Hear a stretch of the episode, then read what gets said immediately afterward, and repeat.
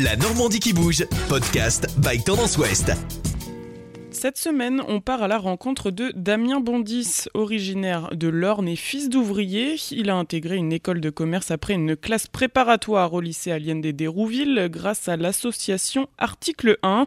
Cette association accompagne les jeunes venus de milieux populaires comme Damien pendant 3 ans avant qu'il devienne lui-même un mentor. Je suis moi-même mentor justement pour accompagner deux jeunes gens de l'agglomération cannaise. L'une des étudiantes est à la prépa où j'ai fait mes 2 premières années d'études. Et un autre jeune qui, lui, est à Lancican, l'école d'ingénieurs de Caen. Il est aujourd'hui ambassadeur de l'égalité des chances, mais au fait, ça veut dire quoi ? Je suis là aussi pour porter le message de l'égalité des chances, montrer aussi à d'autres jeunes qui se mettent justement des barrières, de montrer que c'est possible d'atteindre ses ambitions. C'est pas toujours simple, il faut toujours se battre. Ce sera peut-être un peu plus compliqué que pour d'autres, mais il faut se dire que ce n'est pas impossible. Et la victoire sera d'autant plus savoureuse qu'on se dira qu'on n'avait pas toutes les clés forcément en main et que si on a réussi, c'est aussi qu'on a fait un petit peu plus d'efforts que les autres. Il aura le droit à son heure de gloire à partir du 7 avril. Son portrait sera affiché en grand sur l'hôtel de ville de Paris, rue de Rivoli, celle qui mène vers le musée du Louvre notamment.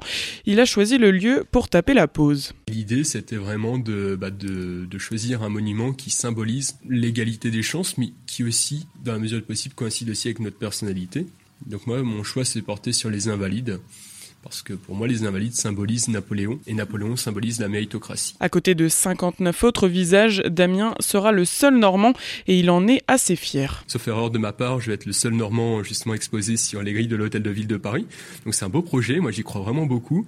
Donc pour moi, c'est une grande fierté d'aujourd'hui dire je suis enfant d'ouvrier, j'ai persévéré dans la vie, je me suis donné les moyens de réussir.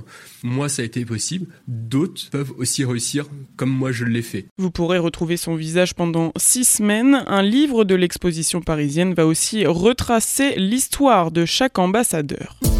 Podcast by Tendance Ouest.